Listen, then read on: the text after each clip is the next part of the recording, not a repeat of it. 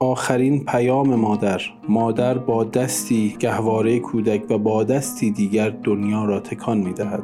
ناپل اون وقتی گروه نجات زن جوان را در زیر آوار پیدا کرد او مرده بود. اما گروه امداد زیر نور چراغ قوه چیز عجیبی دیدند. خاطرات مردم چین از روز دوازدهم می 2008 تیره و تار است. اما آنان دیگر نمی‌خواهند وحشت خود را در آن زمان به یاد بیاورند. زلزله زدگان فقط می‌خواهند لحظه های جاودان را به خاطر بیاورند. نام قهرمانان بینشان معمولی است اما یادشان تا ابد در تاریخ چین باقی خواهد ماند. زندگی آنها در گذشته عادی بود اما پس از فاجعه سیچوان خیلی ها تبدیل به قهرمان شدند. شاید این دیگر برای خودشان روشن نباشد که چه کاری انجام دادند. اما حماسه هایی که آفریدند همه مردم کشورشان را تحت تأثیر خود قرار داد. وقتی گروه نجات زن جوان را از زیر آوار پیدا کرد او مرده بود.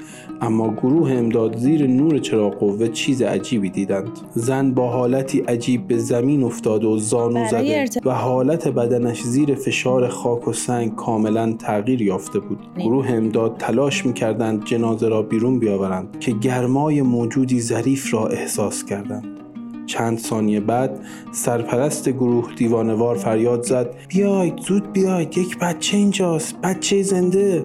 وقتی خاک و سنگ از روی جنازه مادر کنار رفت دختر سه چهار ماهی از زیر آن بیرون کشیده شد. نوزاد کاملا سالم و به خواب عمیقی فرو رفته بود. او در خواب شیرینش نمی‌دانست چه فاجعه ای سرزمینش را ویران کرده و چگونه مادری هنگام حفاظت از جگرگوشش قربانی شده است. وقتی بچه را بغل کردند یک تلفن همراه از لباسش به زمین افتاد که روی صفحه شکسته آن این پیام دیده می‌شد. عزیزم اگر زنده موندی هیچ وقت فراموش نکن که مادرت با تمامی وجود دوستت داشت برای ارتباط با ما آیدی صوفی underline couple را در اینستاگرام جستجو کنید.